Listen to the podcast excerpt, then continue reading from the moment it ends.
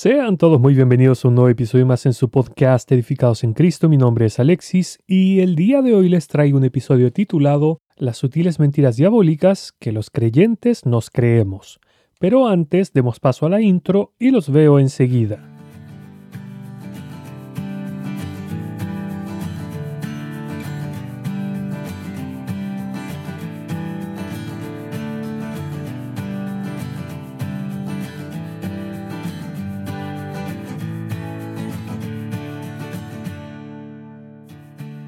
Dice la palabra de Dios, Sed pues imitadores de Dios como hijos amados, y andad en amor, así como también Cristo os amó y se dio a sí mismo por nosotros, ofrenda y sacrificio a Dios como fragante aroma. Efesios capítulo 5 versículos 1 y 2, leí la versión de la Biblia de las Américas.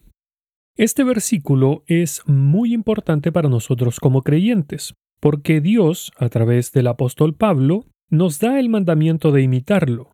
Y como creyentes, nuestro ejemplo a seguir es el Señor, porque Él es Dios hecho carne, quien fue perfecto en todos sus caminos. No sé si alguna vez usted ha tratado de imitar a alguien más, ya sea en su actuar, expresiones e incluso en la manera de hablar. Hacer esto implica que la propia manera de ser de uno y la forma de hacer las cosas desaparece completamente porque estamos copiando las formas y maneras de alguien más. Precisamente esto es lo que espera Dios Padre de nosotros, que al imitar a su Hijo Jesucristo, todo nuestro yo desaparezca y únicamente se pueda ver a su Hijo reflejado en nosotros. Así como un espejo no tiene imagen propia, sino que refleja todo lo que está delante de él, de esta misma manera nosotros debemos desaparecer detrás del reflejo de nuestro Señor al imitarlo a la perfección. Y hablando de imitar a Jesús, ¿alguna vez ha escuchado a alguien decir o usted mismo ha dicho esta frase? Ah, pero es que Él era Dios. Déjenme poner un ejemplo de cuándo usamos esta expresión. El Señor Jesús dijo, Sed pues vosotros perfectos, como vuestro Padre que está en los cielos es perfecto. Mateo capítulo 5 versículo 48, leí la versión Reina Valera 1960. Entonces, la frase que recién mencioné cobra sentido cuando alguien nos dice que debemos ser perfectos a la manera de Dios. Y es ahí cuando uno se excusa diciendo, ah, pero es que Él era Dios, refiriéndonos así a la perfección del Señor Jesús cuando estuvo aquí en la tierra. La pregunta del millón es, ¿podemos nosotros ser perfectos en esta tierra? No completamente, porque somos carne. Sin embargo, esa no es excusa delante de Dios para no tratar de alcanzarla. Y aquí es donde quiero centrar la mirada en este episodio, porque aquí es donde entra la sutil mentira del diablo. Existen ciertos grupos cristianos que, frente a este tipo de mandamientos de Dios, se justifican diciendo que como somos seres humanos, no podemos alcanzar los estándares de Dios. Por lo tanto, no estamos obligados a cumplirlos. Esta sutil mentira diabólica trae como resultado que muchos creyentes vivan vidas de tibieza espiritual, vidas en las que, comillas, pueden vivir con un pie en el mundo y otro en las cosas de Dios, pues se conforman con vivir bajo los estándares imperfectos del hombre y no conforme a los de Dios. En otras palabras, esto sería como la descripción que hizo Dios acerca del rey Amasías. Escuche. E hizo lo recto ante los ojos del Señor, aunque no de todo corazón. Segunda de Crónicas, capítulo 25, verso 2, leí la versión de la Biblia de las Américas. Básicamente, cuando ponemos oído a aquella mentira del diablo, somos como una réplica de este rey pues nuestro corazón no es 100% recto delante de Dios, siendo que Dios nos exige que le demos todo nuestro ser. Pues bien dijo el Señor, amarás al Señor tu Dios con todo tu corazón, y con toda tu alma, y con toda tu mente. Este es el primero y grande mandamiento. Mateo capítulo 22 versículos 37 y 38, leí la versión Reina Valera 1960. Alguien quizás siga pensando que como nos es imposible ser iguales a Dios, ya que nuestros corazones nunca podrán ser rectos delante de Él. Pero, ¿y qué hay acerca del rey David? porque su palabra nos dice que él tenía un corazón conforme al corazón de Dios. Escuche, quitado éste, les levantó por rey a David, de quien dio también testimonio diciendo, He hallado a David, hijo de Isaí, varón conforme a mi corazón, quien hará todo lo que yo quiero. Hechos capítulo 13 versículo 22, leí la versión Reina Valera 1960. Sin embargo, ¿no es este mismo David quien adulteró con la mujer de Urías Eteo? ¿No es este aquel que mandó matar a Urías mismo porque Betsabé su esposa había quedado embarazada como fruto de esa relación adúltera que tuvo con ella? Entonces, ¿cómo Dios dice que tenía un corazón conforme al de él? ¿Y qué hay de Moisés? Porque nos dicen las escrituras. Y Moisés fue fiel en toda la casa de Dios como siervo, para testimonio de lo que se iba a decir más tarde. Hebreos capítulo 3 versículo 5 leí la versión de la Biblia de las Américas. Pero ¿no es este mismo Moisés que desobedeció a Dios porque en vez de hablarle a la roca, la golpeó dos veces, números capítulo 20 verso 11, y Dios no le permitió entrar en Canaán debido a esto? Entonces, ¿por qué Dios dijo que Moisés fue fiel en toda su casa? Esto es porque Dios sabe que como seres humanos no somos perfectos. Pero eso, vuelvo a repetir, no es una excusa ni justificativo para que no seamos obedientes a Él en todo cuanto podamos. Esto tampoco nos justifica para no darle todo nuestro corazón a Él, ni para no buscarlo con ahínco cada día y tratar de imitarlo, con su ayuda, claro, en lo más que podamos a pesar de que nunca podamos conseguir el ser perfectamente obedientes delante de Él, pues pecamos todos los días, tal como nos dice su palabra. No hay una sola persona en la tierra que siempre sea buena y nunca peque. Eclesiastés capítulo 7 versículo 20 leí la nueva traducción viviente. Pero volviendo al tema central, el Señor Jesús, en el versículo que cité anteriormente sobre ser perfectos como Dios Padre, la palabra traducida como perfecto en nuestras Biblias en el idioma original es teleios, y según el diccionario Vine significa haber llegado a su fin, acabado, completo, perfecto. Se traduce como obra completa. Entonces, volviendo al punto de lo que decía sobre estos hermanos que se justifican a sí mismos asidos de nuestra imperfección humana, dicen que al no poder ser perfectos, Solo basta con procurar crecer en la gracia y en el conocimiento de Dios, pero que no necesitamos ser perfectos a los ojos de Dios, ni tampoco buscar la perfección, porque somos seres humanos imperfectos, dicen ellos. Pero si nos damos cuenta, si la palabra teleios significa obra completa, por ende, esto precisamente significa que esa obra está perfecta, porque no le falta o sobra nada ni hay que hacerle ninguna cosa más. Y precisamente es a lo que apunta el Señor con esto, a ser perfectos, completos, sin que nos falte cosa alguna. Hablemos de uno de estos comillas imposibles. Por ejemplo, la santidad. Dios nos dice en su palabra, por lo tanto, vivan como hijos obedientes de Dios. No vuelvan atrás a su vieja manera de vivir con el fin de satisfacer sus propios deseos.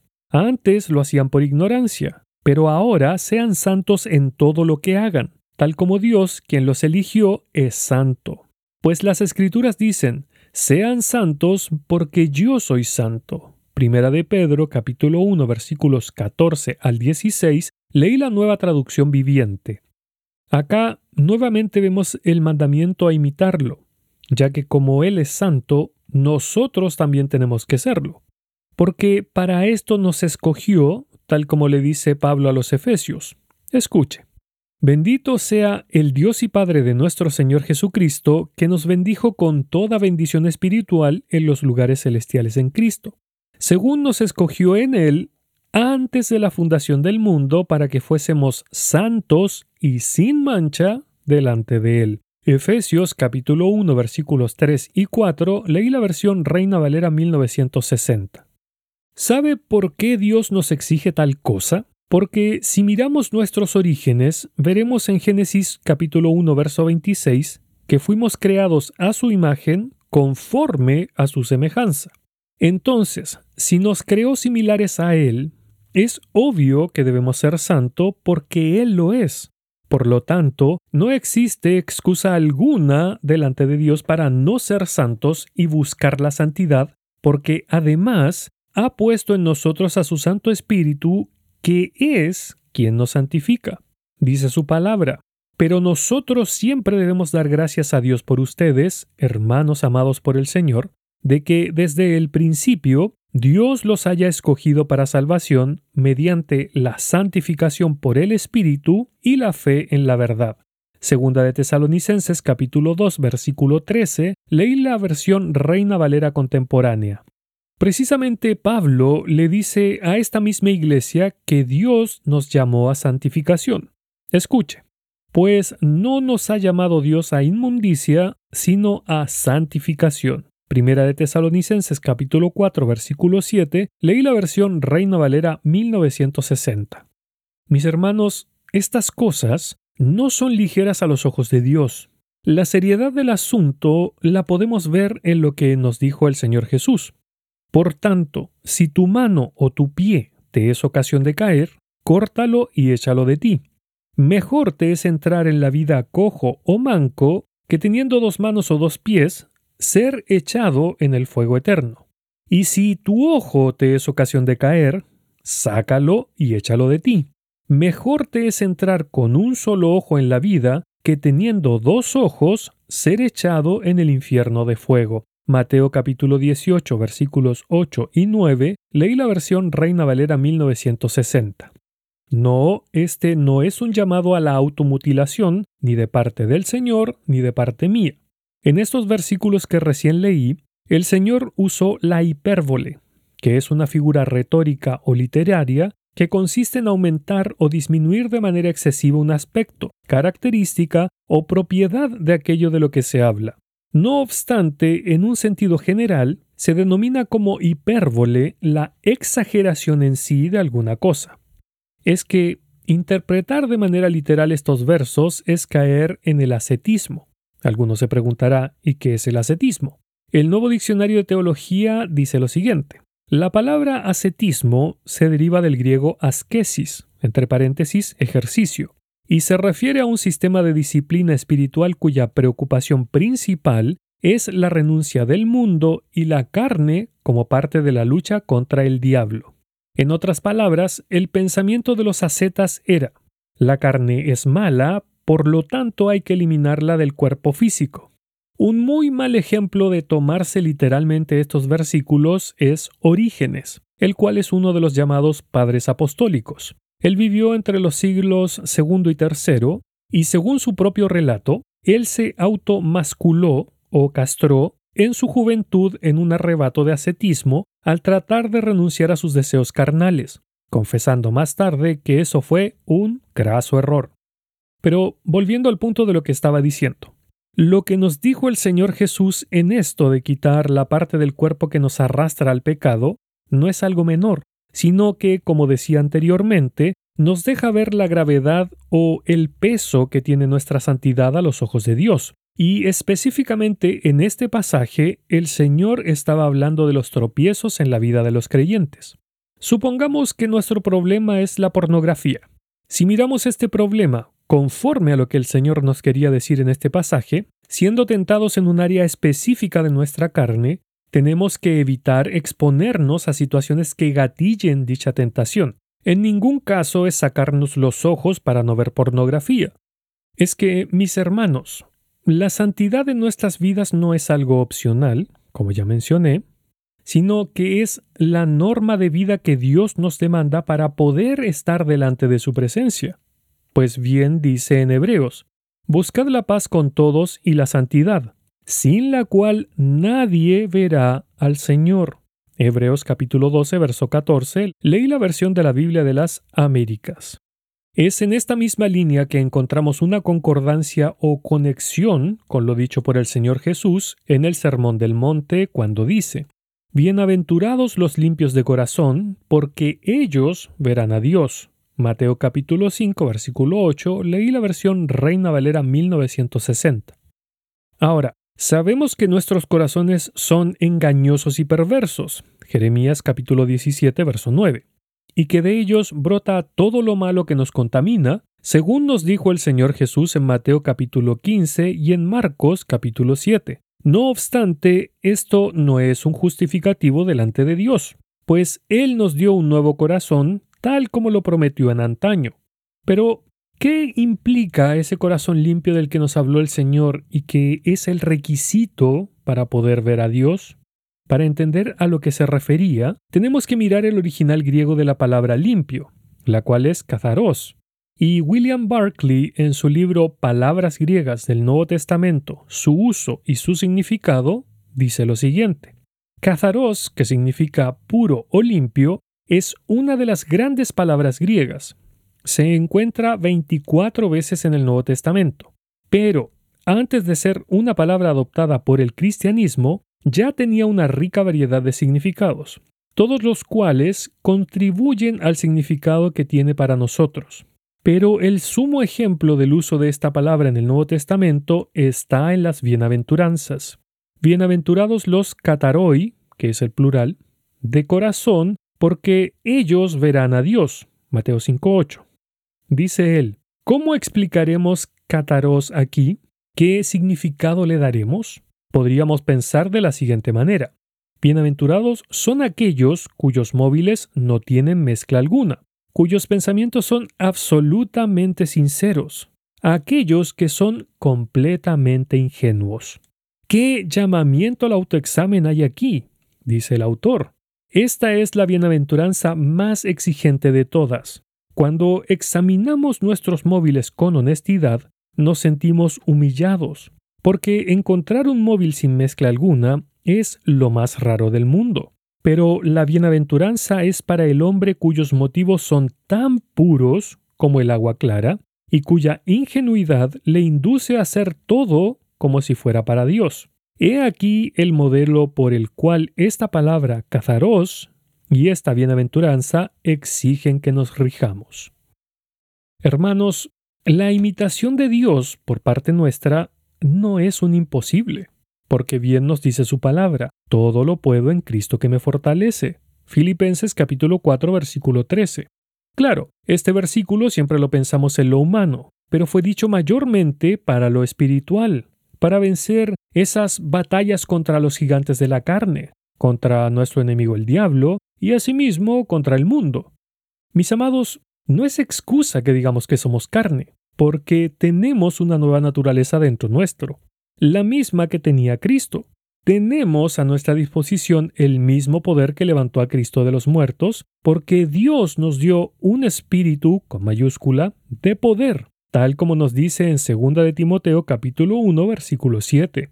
El Señor Jesús, a través de su muerte, nos devolvió la semejanza perdida con Dios, y gracias al regalo de la salvación es que somos semejantes al Señor, ya que tenemos esta naturaleza divina además de la humana. Pero el problema es que nosotros no echamos mano de lo que se nos dio, sino que buscamos hacer las cosas por nosotros mismos, o en este caso en particular, no queremos hacerlo, pues deseamos vivir igual que el mundo y sin negarnos nada. Es que reconozcámoslo, hermanos. Somos flojos y perezosos, pues no nos gusta hacer esfuerzos. Sin embargo, cuando miramos el ejemplo del Señor, vemos cosas como que se levantaba siendo aún de noche para ir a orar a lugares desiertos. Marcos capítulo 1 verso 35. Trabajaba tanto que a veces sus apóstoles debían tomarlo en andas porque no era capaz de caminar. Marcos capítulo 4 verso 36. Y era tal su cansancio que se quedó dormido en medio de una tormenta que estaba por hundir el bote en el que iban cruzando el mar de Galilea. Mateo capítulo 8 versículo 24. Mientras que nosotros no somos ni siquiera capaces de doblar las rodillas para orar aunque sea una sola vez al día, sino que nos conformamos con, comillas, dar gracias por los alimentos. Y si es que lo hacemos. Y qué hablar sobre leer y estudiar las escrituras. Es que a tanta llega nuestra comodidad que no somos capaces ni siquiera de abrirla sino que esperamos a que otros nos envíen material. Y de más está hablar de aquellos que dicen que leer la Biblia les da sueño. Hermanos, Los días están cada día más malos. La maldad aumenta desenfrenadamente cada día. Y nosotros estamos viviendo como necios. Por eso es que Dios nos llama a vivir como sabios. Escuche. Por tanto, cuidado con su manera de vivir. No vivan como necios, sino como sabios. Aprovechen bien el tiempo porque los días son malos. Efesios capítulo 5, versículos 15 y 16 leí la versión Reina Valera contemporánea. Mis hermanos, todas estas no son más que mentiras de nuestro enemigo el diablo, quien desea tenernos cautivos de nuestra carne, sumidos en los placeres de este mundo y sobre todo engañándonos acerca de la imposibilidad de ser como el Señor Jesús. Es que precisamente este ser maligno, desde los primeros siglos de la Iglesia, levantó herejías sobre nuestro Señor y hoy en día sigue haciendo lo mismo. Tengamos esto muy claro. El Señor fue 100% hombre y 100% Dios. Es más, nos dice que Él fue tentado en todo, más sin pecado. Hebreos capítulo 4, verso 15. Así que no es excusa decir que porque Él era Dios podía hacer todo lo que hizo, porque el Señor fue igual que nosotros, pues fue completamente humano.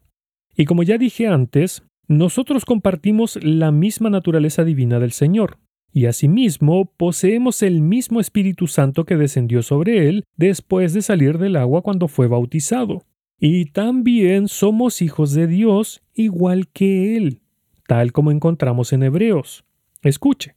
Por lo tanto, Jesús y los que él hace santos tienen el mismo Padre. Por esa razón, Jesús no se avergüenza de llamarlos sus hermanos, pues le dijo a Dios, Anunciaré tu nombre a mis hermanos, entre tu pueblo reunido te alabaré. Hebreos capítulo 2 versículos 11 y 12 leí la nueva traducción viviente. Así que, hermanos, dejemos de ponerle oído al padre de las mentiras, esto es, al diablo, quien solo busca ponernos tropiezos y que nos alejemos de nuestro buen Dios para que así no le imitemos y seamos hijos desobedientes a Él. Que el Señor les bendiga. Para más episodios del podcast, visite el sitio web www.edificadosencristo.net, en donde además podrá encontrar devocionales diarios para su edificación. Este podcast también está disponible en otras plataformas tales como Spotify, Apple Podcast, TuneIn, Stitcher y muchas otras. Si desea ponerse en contacto conmigo, lo puede hacer a través del sitio web www.edificadosencristo.net o escribiendo directamente al correo edificadosencristo.net@gmail.com.